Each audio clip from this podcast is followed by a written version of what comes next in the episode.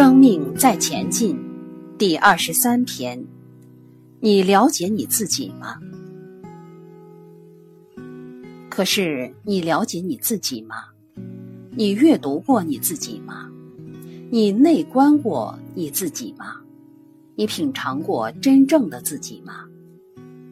你有没有曾经有一种现象，当早上起来，在洗手间看着镜子里面的自己，有点陌生，对自己有点陌生的感觉，越来越不了解自己了。每天面对不同的人，戴上不同的面具，讲着不同的话语，用着不同的互动模式，久而久之。忘记自己的本来面目了。原本要出家的，被拉回来了，落入红尘，也不是一个固定的工作，还可以当企业主，而且不晓得做什么业，反正都是在造业。人在业中很难不造业，而且在社会行业里面。我们一般很多人从事制造业，我们从事很多的制造业，因为个人的无名迷惑，造了很多的业，而受了很多的苦，叫祸业苦。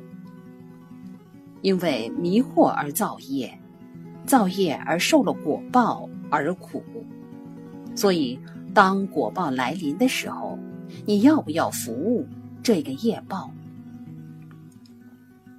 欲知前世因，今生受者是，要服务他，受报，对不对？所以，什么时候你可以成为一个真正的企业家？所以，人在业中很难不造业啦。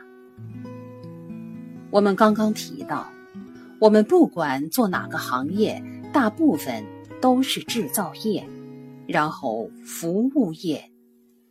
到有一天，我们慢慢走上生命成长、心灵提升、有所体悟的时候，才慢慢的带来一份清醒，与因果中了因果，随因果了业，随业了业。我们带着一份清醒，这份清醒在佛家叫做悟后起修，还没开悟之前。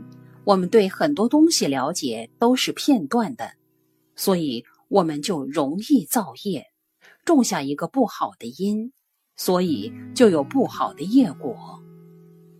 因为还没有了解明白，所以对理路不清楚，所以在开悟之前容易造不好的业。请问开悟之后要不要受业报？要的，也是要受业报的。